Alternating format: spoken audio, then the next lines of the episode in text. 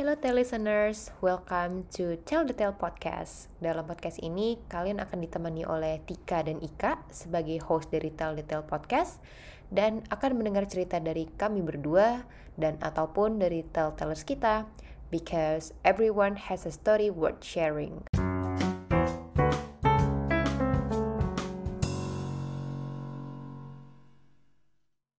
Halo, selamat datang kembali, listeners. Um, doanya sih masih tetap ya Mbak Ika. Semoga semuanya sehat-sehat, aman. Amin. Jaga protokol. Ya, sehat-sehat semuanya dan memang penting banget sekarang jaga protokol kesehatan dan di rumah aja ya Tik ya. Benar, benar. Ini Kayak pesan ini udah kita ulang-ulang ya dan masih harus terus diulang-ulang kayaknya. Dari awal episode kita selalu ada pesan tersembunyi sebenarnya untuk menjaga protokol. Oke deh. Oke, um, listeners balik lagi. Um, ini di season kita tentang scholarships. Kemarin seperti yang sudah dijelaskan aku dan Mbak Ika juga ya di introduction. Mm-hmm. Jadi di season ini nggak akan habis-habisnya kita bahas scholarship karena tipikal yeah. atau macamnya scholarship juga banyak banget. Betul. Jadi semoga kita bisa membawa cerita yang berbeda-beda juga dari telltellers kita yang juga mendapatkan scholarship yang berbeda gitu ya. Yes. Oke, okay. sekarang langsung aja kita sambut. Kita sudah ada telltellers yang menunggu. Mm-hmm. ada Hafiz. Hai Hafiz. Halo, Halo Hafiz. Waalaikumsalam. Gimana kabarnya Hafiz? Sehat? Alhamdulillah sehat-sehat. Gimana kabarnya Mbak Tika, Mbak Ika? Sehat? Alhamdulillah sehat. Uh, Oke, okay, jadi mungkin sedikit introduction ya sebelum nanti Hafiz mungkin akan memperkenalkan diri juga dan cerita sedikit soal aktivitasnya sekarang. Jadi uh, Hafiz ini dulu kita saling kenal nih, aku dan Hafiz saling kenal karena kita sama-sama uh, penerima beasiswa LPDP ya, betul ya Hafiz ya. Jadi kalau uh, sesama alumni LPDP di luar sana pasti tahu dengan istilah oh satu PK nih gitu, satu angkatan uh, pada waktu persiapan keberangkatan ya. Dulu namanya persiapan keberangkatan. Jadi uh, dulu aku dan Hafiz ini satu PK dan uh, waktu itu di tahun 2014 ya, yang kayaknya udah lama banget ternyata ya. tujuh tahun ya mbak? Tujuh tahun. Jadi uh, waktu itu uh, aku dan Hafiz sama-sama kita um, menjalani program master waktu itu dari LPDP dan sekarang Hafiz juga melanjutkan beasiswa LPDP-nya ke jenjang S3 wah jadi ini pasti banyak banget ceritanya. Dan um, aku juga gak sabar sih denger uh, apa ya prosesnya yang pasti uh, banyak ceritanya nih selama uh, dapat beasiswanya sampai menjalani sekolahnya. Nah, silahkan mungkin Hafiz uh, boleh memperkenalkan diri dan cerita sedikit soal aktivitas sekarang. Oke, okay. uh, perkenalkan teman-teman semua, uh, namaku Hafiz Budi Firmansyah. Teman-teman bisa panggil Hafiz. Saat ini bekerja sebagai dosen dan peneliti di program studi Teknik Informatika di uh, kampus Institut Teknologi Sumatera di Lampung. Jadi uh, Institut Teknologi Sumatera itu perguruan tinggi negeri baru ya. Kalau selama ini kita tahu Institut Teknologi itu cuma ada dua di ITB sama di ITS di Surabaya. Nah semenjak tahun 2014 itu kita punya dua institut teknologi baru negeri di Pulau Sumatera dan di Pulau Kalimantan. Kalau di Lampung namanya ITERA, kalau di Kalimantan namanya ITK gitu. Nah saat ini juga sedang studi S3 di uh, program studi Information Systems uh, di University of Geneva di Switzerland, Swiss. Oke, wow, Switzerland ini kalau ngebayangin langsung kayak ini pasti ngeliatin alam yang indah-indah nih di sana ya, oh, hijau gitu, ya. Hijau. Ya. Pemandangan belajarnya selalu seger ya. Oh iya, kalau jenuh belajar kita ngeliat gunung biasanya. Nah itu benar. Kalau winter apalagi pasti bagus banget gunung-gunungnya ya. Oke, jadi uh, saat ini uh, profesinya sebagai dosen dan peneliti dan sambil juga sedang melanjutkan studi S3 di uh, di Swiss ya. Uh, kalau dulu masternya di Prancis kalau nggak salah ya Hafiz ya?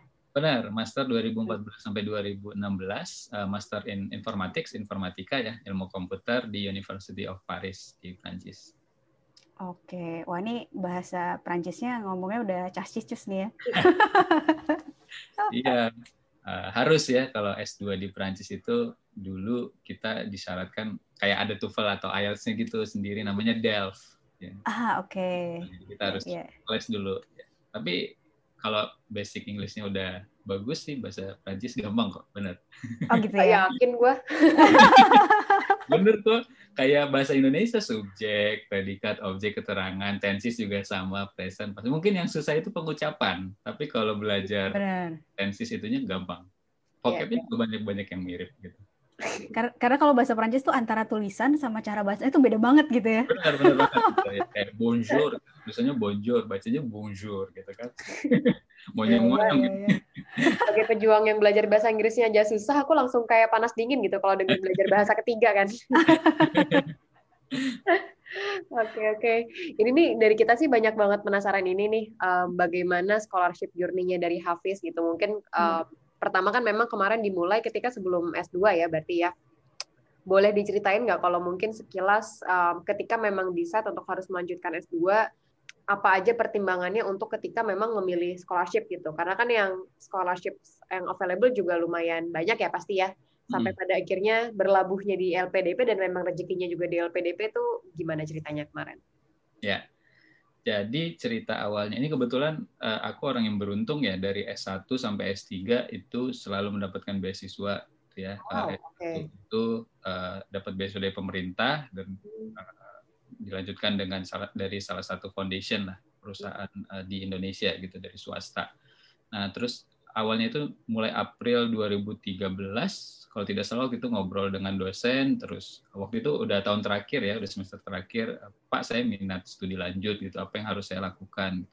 Yang pertama kali ditanya oleh dosen adalah uh, tujuan akhirnya mau ke mana? Seperti itu. Jadi jangan sampai mau lanjut-lanjut sekolah tapi uh, tidak jelas arahnya mau ke mana seperti itu. Oh saya ingin ngajar Pak dan ingin jadi peneliti oh ya kalau itu jalur karir kamu gitu kan kamu harus sekolah sampai S3 gitu. Harus sekolah ke jenjang yang paling tinggi Nah, pada saat itu dosen uh, waktu itu Kak Prodi ya di ilmu komputer UGM eh, itu me, me, apa, memberi nasihat bahwa ada dua hal yang harus disiapkan. Yang pertama kampusnya sudah harus tahu, terus kemudian uh, mau lanjut di bidang apa, dan yang kedua adalah kalau misalkan kamu lanjut, apakah menggunakan beasiswa atau menggunakan dana sendiri seperti itu, gitu. Jadi dari awal memang kita harus tahu ya ketika ingin melanjutkan studi itu, pet kita mau ke mana sih seperti itu. Jadi dimulai dari S1. Terus uh, kalau tidak salah satu bulan setelahnya di bulan Mei itu uh, ini kayak semesta mendukung gitu ya. Ada hmm. pengumuman gitu beasiswa S2 dari salah satu foundation perusahaan tadi yang saya dapat gitu yang aku dapat di waktu uh, kuliah selama kuliah S1. Nah, mereka mengumumkan kalau uh, mereka membuka lowongan beasiswa gitu S2 selama dua tahun di Perancis. Syaratnya tapi hmm. harus bisa bahasa Perancis dulu Nah, harus sertifikat bahasa Prancis. Nah, karena waktu itu informasinya beasiswa cuma ada itu gitu kan satu-satunya ya sudah gitu kan setelah diskusi eh, aku memutuskan buat karena kan nggak bisa bahasa Prancis gitu dari nol gitu nggak tahu sama sekali akhirnya memutuskan les gitu di Jogja waktu itu programnya selama 9 bulan itu kita les Senin sampai Jumat ya setiap hari eh, lima jam gitu jadi benar-benar dari nol wow, dari okay. minus bahkan tidak tahu sama sekali Oke. Okay. Nah, setelah les bahasa Perancis sambil berjalan ada proses beasiswa yang di seleksi beasiswa yang diikutin kayak gitu. Oke, okay. berarti betul-betul mulainya. Jadi sebenarnya udah dari awal mau uh, merencanakan sekolah ini betul-betul uh, sangat detail ya bisa dibilang ya uh, Hafiz mencari tahu apa yang harus dilakukan, kemudian mau ke mana gitu ya. Jadi dan uh, dan langsung udah yakin bahwa oke okay, uh, eh, pokoknya kalau belajar tu, negara tujuannya ke Prancis berarti harus belajar bahasa Prancis dulu dan uh, ternyata semua stepnya betul-betul uh, mulus menuju ke sana semuanya ya. Hmm. Oke, okay.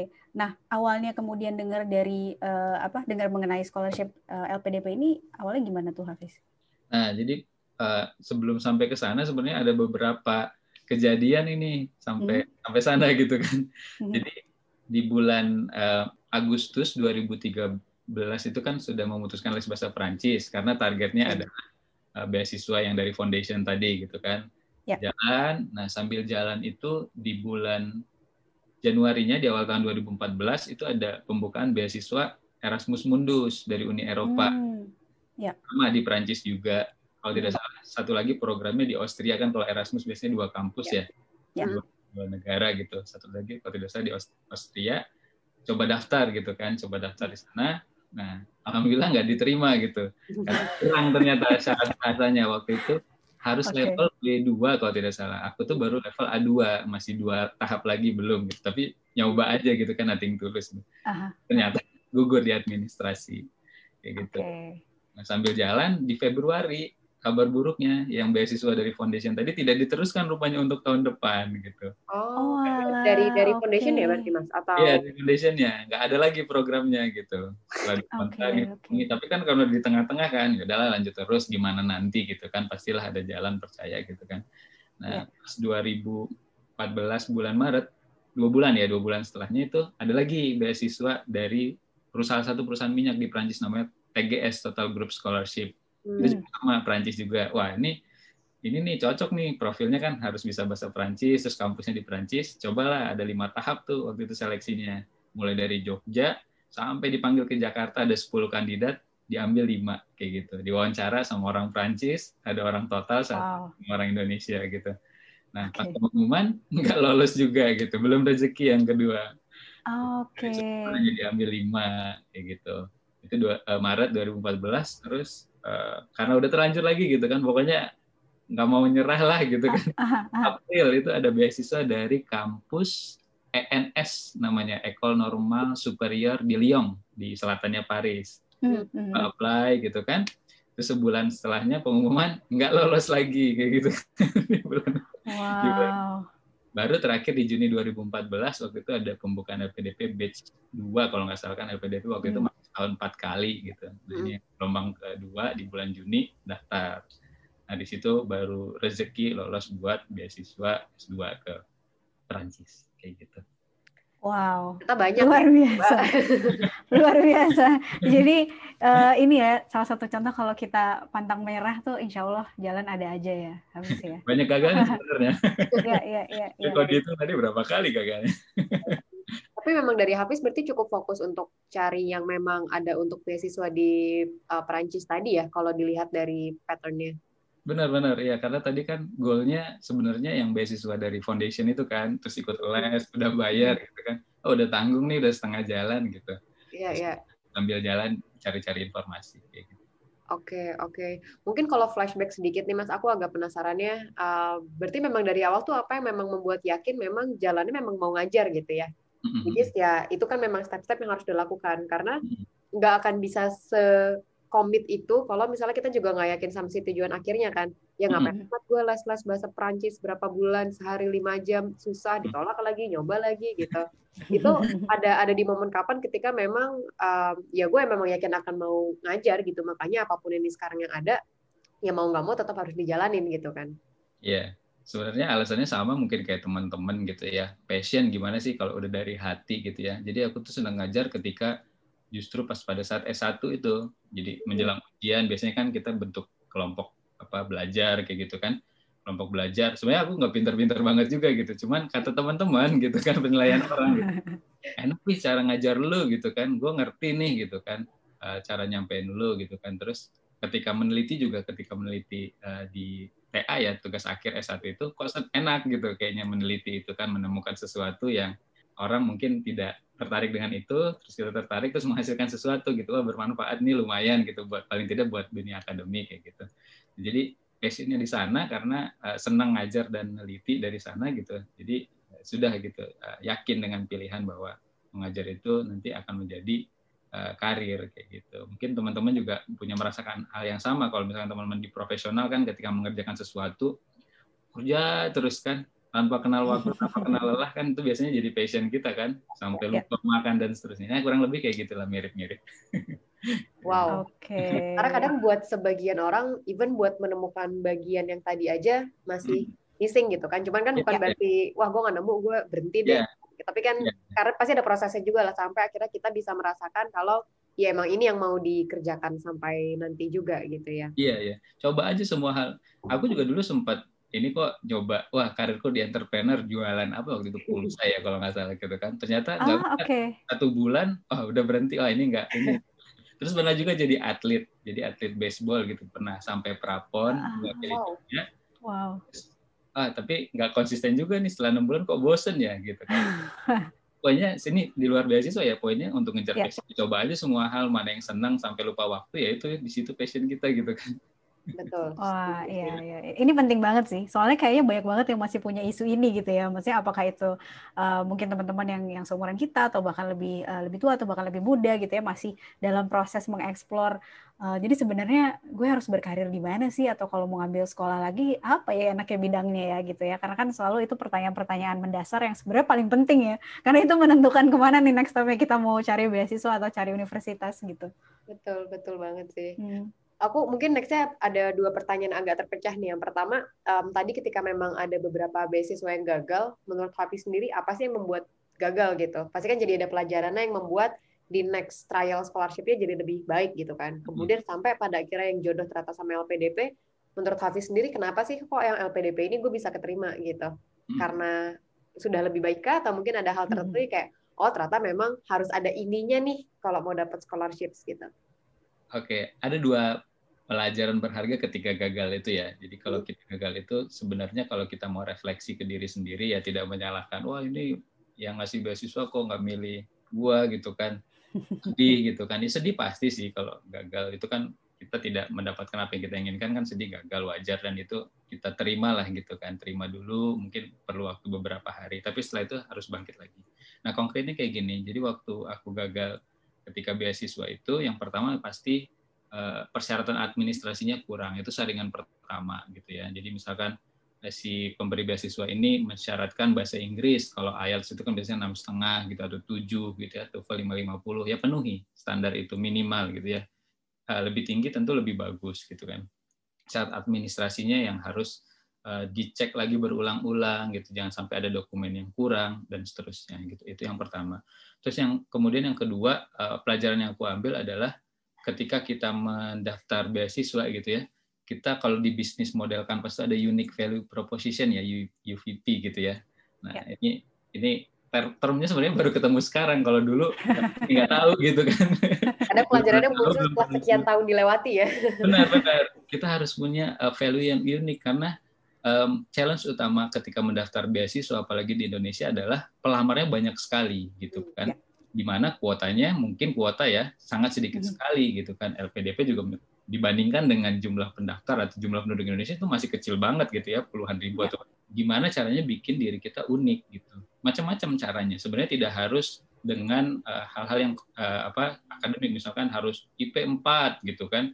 Terus mapres. Enggak juga gitu ya ada berbagai macam hal. Pertama mungkin yang bisa teman-teman pilih adalah satu yang bisa jadi pembeda ya teman-teman misalkan punya kemampuan bahasa lain kayak aku tuh pengalaman punya bahasa Prancis gitu kan. Mm-hmm. Teman-teman bisa bahasa Jerman, ambil kursus bahasa Jerman dan ambil sertifikasinya kayak gitu kan. Jadi terukur juga dari segi bahasa. Kemudian yang kedua eh, kampus tujuan ya. Jadi misalkan teman-teman yang beruntung bisa melanjutkan ke kampus-kampus yang baik yang top 50 gitu. Itu juga bisa menjadi diferensiasi dengan teman-teman yang lain kayak gitu. Atau yang ketiga negara tujuan studinya atau program studinya yang unik kayak gitu. Nah, itu juga bisa jadi faktor pembeda yang teman-teman bisa lakukan. Terus apalagi aktivitas sosial. Misalkan teman-teman selain belajar S1 ya itu juga ada aktivitas sosial lain yang berdampak lah. Untuk ini kayak gini podcast kan keren gitu simple apa gitu kan bisa dikerjakan dari rumah aja tapi impactnya uh, baik gitu ya uh, bisa dirasakan langsung. Karena kalau kita lihat dari sudut pandang pemberi beasiswa juga kan kadang mereka menanyakan apa plan kita? Kita kan sering mengutarakan hal-hal yang retoris ya itu penting gitu. hal-hal yang konkret juga harus sudah pernah kita lakukan kayak gitu. Jadi satu administrasi yang kedua harus bikin diri kita unik. Jadi misalkan ketika memikirkan oh Hafiz Hafiz yang mana nih? Oh, Hafiz yang bisa bahasa Prancis nih waktu itu kayak gitu. Oh ini Ika hmm. Ika yang mana? Ika yang punya podcast kayak gitu kan. Oh ini Tika Tika yang mana? Oh yang keterima di kampus ini gitu kayak gitu. Jadi langsung ya. terasosiasi itu kayak gitu. Dua hal itu sih yang pelajaran Wah, ini completely agree. Iya, setuju banget. Jadi tips yang sebenarnya uh, simple ya gitu dan sangat-sangat bisa kita implementasi gitu. Kalau misalnya teman-teman nih, listeners ada yang sedang proses atau baru akan memulai proses untuk mencari beasiswa ya. Karena dulu uh, juga pas ketika mencari beasiswa kalau di pengalaman aku dulu ya sama juga sih kayak Hafiz nyadarnya baru sekarang gitu kan. Dulu kan kayak pengen banget ngotot gitu. Terus kalau nggak diterima kayaknya mau marah gitu kan. Padahal setelah ngeliat lagi sekarang ya kalau ibaratnya gue yang ngasih beasiswa juga kalau gue nggak tahu nanti mau ngapain ya masa gue kasih uangnya kan nggak nggak gitu juga kan logikanya gitu. Tapi memang kadang ketika pengen sesuatu nggak tentu juga tujuannya udah clear gitu kan. Dan itulah masa-masa juga kita mencari sebenarnya emang kenapa sih kok mau banget sekolah? gitu. Emang kenapa harus sekolah? gitu. Dari situ kan baru baru muncul lagi lah alasan-alasan yang lebih dalam ya sebenarnya ya. ya. Uh, ini udah udah uh, cukup banyak kita membahas uh, proses pada saat uh, Hafiz mencari gitu ya informasi, kemudian mencari atau mengkonfirmasi passionnya sampai dengan yakin, oke okay, pokoknya tujuannya mau ke sana, terus uh, walaupun menghadapi beberapa kegagalan, tapi kemudian yakin untuk lanjut terus. Um, mungkin kalau aku lebih ke penasaran ini sih, jadi uh, setelah udah didapat gitu, ini kan uh, prosesnya uh, panjang gitu ya. Nah setelah udah didapat kemudian pada akhirnya menjalani mungkin awalnya waktu itu pertama master dulu ya gitu. Uh, mungkin boleh share sedikit nggak Hafiz? Apa sih yang pada saat itu uh, dirasakan gitu ya? Dan apa maknanya buat Hafiz ketika akhirnya berhasil mendapatkan LPDP kemudian mendapatkan pengalaman dua tahun studi di uh, Prancis uh, dan sejauh mana kemudian proses uh, atau masa studi itu akhirnya uh, mendukung juga rencana lanjut sampai dengan studi S3 sekarang. Ya, yeah. jadi uh, pas ketika pertama kali berangkat terus nyampe uh, Perancis gitu ya itu sama sih kayak teman-teman yang mendapatkan kesempatan sekolah S2 di luar negeri atau S3 ya enam bulan pertama itu katanya fase honeymoon gitu kan gitu. datang waktu itu aku kan di Paris ya bu datang ke Eiffel wah gini Eiffel ya foto-foto gitu kan update di pet ya dulu ya Iya. Lupa ya masih zaman 2014-an itu ya. Arrive in Betul. Paris otomatis. Betul. Benar, kayak gitulah sama gitu kan. Seneng lah kita excited gitu kan. Wow, ini negara orang lebih maju kayak gitu kan. Senang-senang lah enam bulan. Uh, terus habis itu uh, baru belajarnya lebih serius kayak gitu kan. Tapi mungkin ada challenge, ada tantangan-tantangan yang harus kita hadapi kayak kendala bahasa, terus mm-hmm. yang tadinya kita di sini instan mau makan tinggal pesan, tinggal datang ke depan ada itu kita harus ngurus sendiri kayak gitu segala macam. Nah, banyak lah challenge-challenge dan pengalaman atau pelajaran yang bisa kita ambil ketika hidup di negara orang kayak gitu. Justru ya. poinnya adalah di situ sebenarnya kalau menurutku nanti itu mungkin bisa tambahin juga ya sama Tika ya. Itu kayaknya kalau masalah akademik ya secara konten atau kurikulum uh, tidak jauh berbeda gitu ya kita itu banyak belajarnya justru malah di luar kampus atau di luar kelas. Mungkin iya di kelas lebih sulit karena kan kalau di Eropa standarnya ICPS gitu ya, terus tugas-tugasnya lebih berat. Tapi kalau diperhatikan lebih detail itu kan kurikulum mirip-mirip mata kuliahnya. Hmm. Tapi, uh, gimana kita survive, terus kemudian switching bahasa dari bahasa Indonesia nih ada di pikiran kita mau ngomong bahasa kan susah tuh kan. Terus ngurus asuransi, kalau kita ngurus asuransi, ngurus tiket segala macam itu yang bikin kita jadi apa ya agile gitu ya. Jadi lebih uh, adaptif lah terhadap perubahan di sekitar kita gitu. nah itu yang skills yang mungkin bisa kita pakai ketika pulang ke Indonesia. Dan uh, kita juga belajar melihat bahwa ternyata orang di sekitar kita nggak seragam loh kalau kita di Indonesia ini kan wah mirip-mirip nih orangnya kayak gitu kan. Uh, suku misalkan orang Jawa ya ketemu dengan orang Jawa gitu kan Muslim dan Muslim Kristen dan Kristen gitu kan cuman gitu-gitu aja. Tapi kalau di luar kan diverse banget gitu kan dari sudut pandang politik beda, orientasi seksual beda, terus pemikiran-pemikiran tentang ah, banyak lah diverse gitu. Nah di situ kita belajar saling menghormati dan berbeda itu suatu hal yang biasa kan gitu. Berbeda bukan berarti salah gitu kan. Berbeda hal yang biasa. Kayak gitu sih banyak yang di luar kelasnya lah dibandingin di dalam kelasnya. Gitu. Setuju. Kita pernah bahas ini juga ya Mbak Ika ya. Kayak um, sebenarnya exactly kalau material apa yang kita pelajari ketika kuliah seberapa relate-nya dengan let's say kita menghadapi kerjaan sekarang gitu kan. Dan hmm. jawabannya hmm. ya bukan berarti kuliahnya tidak ada yang kepakai sama sekali juga enggak ya. Tapi ternyata beyond that all the process itu yang ternyata sangat amat ya berpengaruh juga gitu. Ya lebih ke mentality sama agility kali ya tadi ya kalau Hafiz juga sebutkan ya. Karena hmm. ya hidup kan tough ya. Apa pun itu kerjaannya, apa pun itu day-to-day activities-nya mau yang dari sisi pengajar, dari sisi profesional, tapi ya mentalnya tuh harus kebentuknya sekuat itu ternyata dan ternyata kalau memang ada pengalaman yang udah pernah dibuat susah semoga ke depannya kan jadi lebih gampang gitu untuk menghadapi sehari-harinya. Ya, karena setelah kesulitan kan ada kemudahan ya. Kalau kita sulit sekarang, nanti setelahnya insya Allah ada kemudahan gitu. ya, ya, setuju, setuju banget. Uh, nah, kalau tadi kan banyak challenges-nya selama, uh, apalagi dua tahun ya. Karena kalau uh, aku sama Tika kebetulan kita masternya kan setahun gitu. Dulu waktu aku juga 2014 tahun. Nah, uh, dari dua tahun itu menghadapi tantangan-tantangan uh, gitu, apa yang uh, menjadi kayak penyemangat kali ya atau menjadi uh, selalu bisa membantu Hafiz buat uh, ayo ah bisa nih dilewatin gitu terus sampai akhirnya uh, menyelesaikan pendidikannya dengan dengan baik gitu dan kembali ke Indonesia. Ada dua hal. Yang pertama adalah tanggung jawab dari pemberi beasiswa sendiri ya, apalagi kalau teman-teman yang beruntung mendapatkan beasiswa dari negara gitu ya. Hmm. Uh, kan uh, kalau kita lihat beasiswa dari negara itu kan sumber terbesarnya dari pajak gitu kan pajak ya. itu kan ya orang tua kita bayar gitu kan sampai pegawai-pegawai uh, juga bayar gitu kan sampai orang-orang yang mungkin punya ekonomi lemah juga bayar gitu mungkin lebih ke sana gitu jadi tanggung jawab moral lah. Ini kita sudah diberikan uh, privilege untuk melanjutkan studi dan di mana tidak semua orang bisa merasakan nikmatnya sekolah di luar gitu kan. Uh, itu uh, menjadi tanggung jawab moral sendiri sih. Itu yang pertama. Terus kemudian yang kedua tadi cita-cita tadi ya uh, goal kita mau ke mana gitu kan. Kalau kita tujuan akhirnya sudah tahu kan kayak misalkan teman-teman Jakarta deh dari Monas pingin ke Senopati. Udah tahu tujuannya mau ke Senopati kan kayak gitu kalau misalkan di blok jalannya di Sudirman misalkan gitu kan kan cari jalan lain belok gitu kan. Oh blok juga masuk kampung belok lagi. Kayak pokoknya nyampe lagi caranya kayak gitu kan. Jadi goals itu penting atau tujuan kita itu mau ke mana itu penting. Karena supaya ketika kita down gitu kan oh kita tahu cara uh, mencari jalan lainnya. Oke, okay. wow luar biasa. Ini mudah-mudahan kalau ada yang lagi dengerin ya, yang lagi uh, berjuang menyelesaikan tesisnya, uh, mungkin yang lagi studi di negara mana, kalau dengerin uh, penyemangat ini mudah-mudahan jadi makin semangat buat uh, menyelesaikan pendidikannya yang sekarang lagi menjalani uh, pendidikan uh, di luar negeri ya, yang mungkin dengan scholarship juga. Bener-bener. Karena ternyata yang susah bukan cuma cari scholarship-nya aja, sekolahnya juga susah. Surviving-nya ya, sampai menyelesaikannya itu ya. Kirain dulu kan, kalau udah dapet scholarship, kok di sana enak-enak gue. Ternyata eh, carinya susah.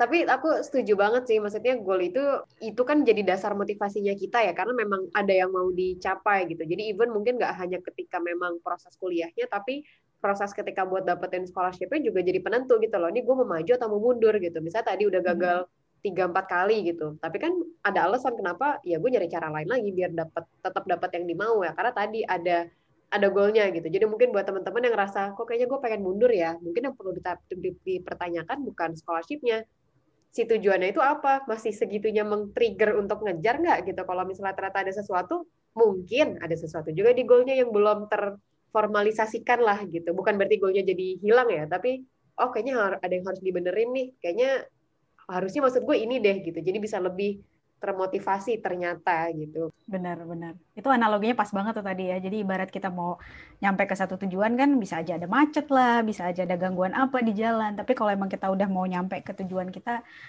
uh, apa pun kita harus cari jalan alternatif ya. Yang penting harus nyampe. Setuju, setuju. Oke, okay, oke. Okay. Mungkin um, menuju ke pertanyaan terakhir nih Mas Hafiz. Um, dari karena ini udah nyampe S3 juga ya, scholarship lagi juga. Um, ada tips and trick tersendiri nggak tadi mungkin selain yang sudah kita sebutkan juga buat teman-teman tadi yang memang uh, mungkin sedang berjuang untuk mencari scholarship apalagi mungkin sekarang suasananya agak lebih genting daripada tahun-tahun sebelumnya ya jadi makin challenging ada, ya benar pasti pasti challenge-nya juga juga berbeda gitu tapi mungkin in general um, ada nggak tips and trick tersendiri yang mau Hafiz sampaikan? Iya, uh, mungkin tips and triknya uh, dari pengalaman ya, dari pengalamanku sebelumnya uh, beasiswa S1, S2 dan S3 yang ada tiga hal. Yang pertama itu uh, be ready ya, jadi kita harus siap gitu. Mendapatkan beasiswa atau terpilih menjadi penerima beasiswa bukan tentang kita yang paling pintar atau tidak kayak gitu. Karena banyak juga sebenarnya yang kalau pintar kan uh, indikatornya indeks prestasi ya gitu ya. Hmm. Masuk aku juga indeks prestasinya biasa-biasa aja gitu, enggak empat juga kayak gitu, enggak empat, terus bukan mahasiswa berprestasi lah, biasa-biasa aja kayak gitu kan. Jadi bukan tentang uh, siapa yang paling pintar gitu kan. Uh, pintar perlu, ya paling tidak mencapai syarat indeks prestasi minimal lah. Kalau enggak kan enggak lolos juga administrasi kayak gitu. Ya. Tapi siapa yang paling siap gitu. Jadi uh, mungkin buat S2 itu persiapannya satu tahun sebelumnya harus sudah mulai les, karena kan challenge-nya biasanya di bahasa Inggris ya. Kalau keluar itu uh, IELTS-nya dikejar, terus kemudian TOEFL-nya dikejar, kayak itu butuh waktu, itu nggak bisa instan. Terus kemudian mempersiapkan berkas-berkas administrasi kayak surat rekomendasi, terus kemudian milih beasiswa mana yang cocok, tergantung dengan profil negara misalkan, kayak gitu kan. Jadi kita harus siap, be ready 1 sampai 3 tahun. Kalau 3 tahun mungkin buat yang S3 gitu ya. Karena kan harus cari supervisor gitu, harus nentuin topik research-nya seperti apa. Nggak bisa instan misalkan PDP misalkan PDP buka nih bulan Juni ini gitu ya. April atau Mei kita baru mau nyiapin nggak nggak akan keburu ya nggak akan keburu kecuali kalau kita memang sudah punya basic English sebelumnya dan kita bisa uh, itu bisa reach score itu itu yang pertama be ready Kemudian yang kedua, poin yang kedua adalah be opportunistic gitu ya. Jadi kita lihat semua peluang yang ada gitu. Jadi jangan terpatok hanya satu uh, proses seleksi beasiswa. Kalau ada yang lain, kenapa tidak dicoba sambil jalan paralel gitu kan? Karena banyak banget selain beasiswa dari negara, beasiswa dari negara donor juga ada, itu kan? Dari swasta juga ada, dari kampus bahkan juga ada kayak gitu sebar aja jaring sebanyak-banyaknya analoginya kayak nangkap ikan deh gitu kan. yang mana yang dapat ya itulah gitu kan kan lebih baik uh, kita pusing keterima dua gitu kan daripada tidak keterima sama Malah analoginya ya ngomongnya gampang ya. Mau pusing nih gitu kan mau bisa ini apa ya gitu ya daripada tidak keterima sama sekali karena banyak juga yang biasanya stuck di satu gitu kan atau fokus aja di satu. Kalau menurutku sih lebih baik paralel kenapa tidak gitu kan coba aja mana jaring yang dapat gitu be ready, be opportunistic. Yang ketiga adalah be persistent gitu ya. Nanti kalau misalkan ketemu uh, halangan-halangan ya, kendala-kendala wajar ya karena kita akan mendapatkan sesuatu yang besar gitu kan. Jadi hmm. kita harus gigih ya, jangan pernah menyerah, coba terus sampai kapan sampai berhasil gitu. Jangan berhenti sampai berhasil, pokoknya harus berhasil gitu. ya gitu sih. Jadi be ready, be opportunistic, be persistent. Coba terus sampai berhasil. Tiga tips itu mungkin yang bisa teman-teman coba. Wah, biasa luar biasa. Udah ini udah dibikin concise ya. Jadi iya. be ready, uh, be opportunist dan uh, be persistent. Wah, ini memang benar sih. Ini tiga hal yang paling penting kalau mau menjadi pejuang beasiswa ya. Singkat, padat dan jelas sekali ini ya. Iya iya iya. Uh, mungkin kalau terakhir dari aku pengen tanya juga sih uh, kalau rencana Hafiz ke depannya jadi kan saat ini uh, S3 berarti baru mulai ya, baru perjalanan tahun pertama ya. Betul tahun ya? pertama ya betul. Oke, okay. uh, eh, rencana-rencana ke depannya setelah um, S3 ini mungkin boleh di-share juga Hafiz? Hmm. Kalau rencana setelah selesai S3 tentu balik lagi ya ke institusi awal di kampus hmm. itu Teknologi Sumatera di Lampung, uh, tapi ingin fokus ke pengembangan pusat uh, pusat penelitian tentang krisis informatik ya. Jadi bagaimana mengaplikasikan ilmu informatika untuk bidang kebencanaan karena kita ini kan uh, disaster prone ya negara yang sangat rawan dengan bencana. Nah, selama ini pendekatan penanganan bencana itu baru konvensional gitu. Nah, sekarang gimana coba caranya berkaca dengan negara lain kayak US gitu ya, Jepang itu kan mereka sudah mengintegrasikan aspek teknologi gitu. Jadi pingin ngembangin itu sih di sana di kampus. Wah, luar biasa. Oke, semoga uh, sukses selalu untuk uh, studi S3-nya uh, Hafiz dan rencana-rencananya ya. Uh, jadi semoga juga bisa uh, apa ya memberi uh, banyak ini kali ya kontribusi uh, yang signifikan untuk akademis juga, untuk Indonesia juga secara umum. Karena kan kalau kaitannya dengan teknologi ini memang uh, berkembang terus ya. Setuju, setuju. Dan keep the strong personality karena percaya mm -hmm. banget memang um, sebagai pemberi scholarship emang nggak mungkin memberikan dananya ke sembarang orang kan. Kalau emang misalnya ya. lihat ada ada peluang dan kelihatan akan berbuat apa ya di situlah ada peluang kita juga gitu kan. Dan tadi mungkin kalau dari poin yang tiga tiga hal udah habis sebutkan tadi um, kita nggak pernah tahu ya rezeki scholarship kita ada di yang mana. Jadi ya Benar. kalau memang ada satu tujuan dikejar boleh tapi jangan lupa pintu lain juga masih banyak. Benar-benar dikejar pintu lain ya. Iya. Rajin-rajin ngetok pintu intinya ya. Iya, rajin ngetok pintu. Oke deh, thank you okay, banget. Gitu, thank you banget.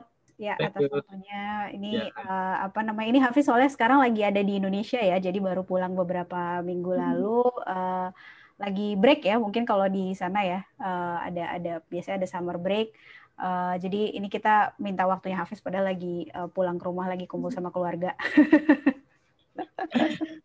Oke, okay, kalau gitu stay safe. Uh, buat teman-teman telltellers juga, sorry, listeners. Sehat-sehat semuanya. Jangan lupa terus follow Instagram kita di @teldetel.id. Dan see you on the next episodes. Bye-bye. Bye-bye. Thank you.